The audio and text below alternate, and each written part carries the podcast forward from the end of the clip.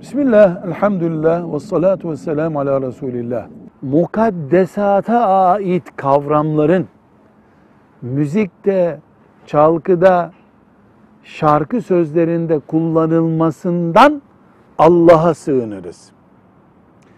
Mesela anlaşılması için bir örnek zikredelim.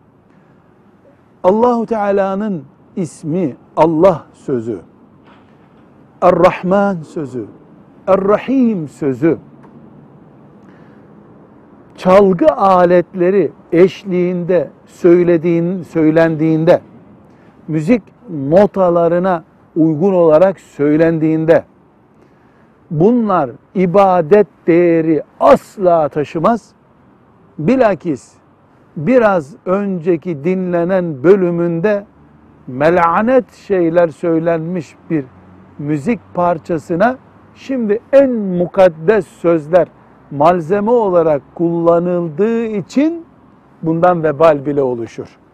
Mukaddesatımızın, ayetlerin, Resulullah sallallahu aleyhi ve sellemin mübarek hadisi şeriflerinin, Esma-i Hüsna'nın bu tür işlerde kullanılmasında gevşeklik gösterilmemesi gerekiyor. Velhamdülillahi Rabbil Alemin.